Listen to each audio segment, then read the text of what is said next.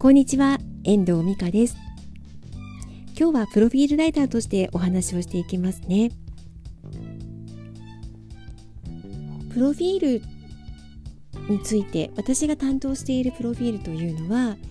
えーと、ブログとかホームページとかに載せるプロフィール長文のプロフィールが多いんですけれども、まあ、プロフィールを掲載することで何があの起こるかっていうとやっぱりあの自分が何が提供できるのかお客様のお悩みにどうお答えできるのかっていうことを、書いていくその決め手になるような内容を載せていくことを大事にして私は書いているんですけれどもあとこの人に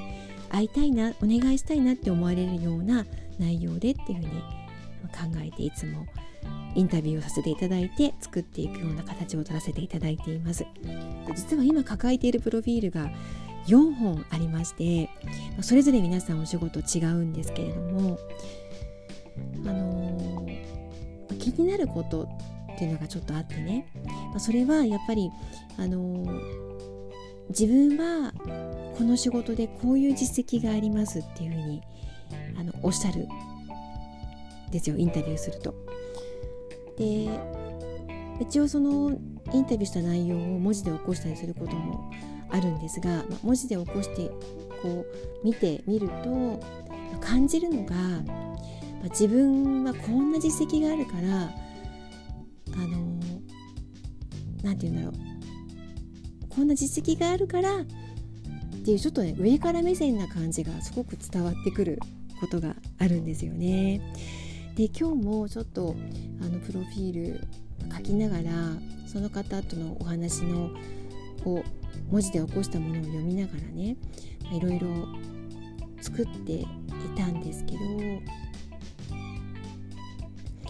こう読み手にとって何が一番その人のことが知りたいのかっていうとやっぱりあのお客様に対する感謝だったりとかここまでにしていただきましたというちょっとこう控えめなこうなんていうの控えめっていうか何て言うんだろうな感謝の気持ちが表れているようなこの実績を積むことに対しても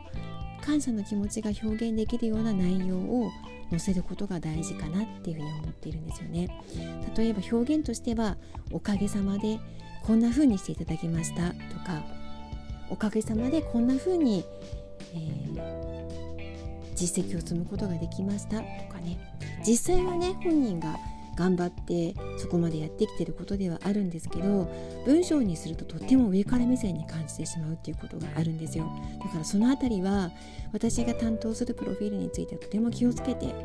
書いています、まあ、もちろんのことなんですけど私はプロフィール書くプロなのでねそこまで考えなければいけないんですけど皆様ももし自分で書かれるプロフィールで自分の実績を書くときまたこんな風なことを自分はしてこれこれましたみたいなことを結果をね書くときはあのちょっとこうへりくだって日本語って難しいんですけどあのおかげさまでとかなんとかのおかげでとかっていうところをあの前面に出せるような書き方をすることをお勧めしたいと思っています。今日はあの自分のプロフィールに実績を載せる時はどんなことに気をつければいいのかということをお伝えしましたいかがでしたでしょうか？プロフィールのご依頼は10月取材分から予約を受け付けています。もしもちょっとお急ぎの方がいらっしゃったらご相談いただけたら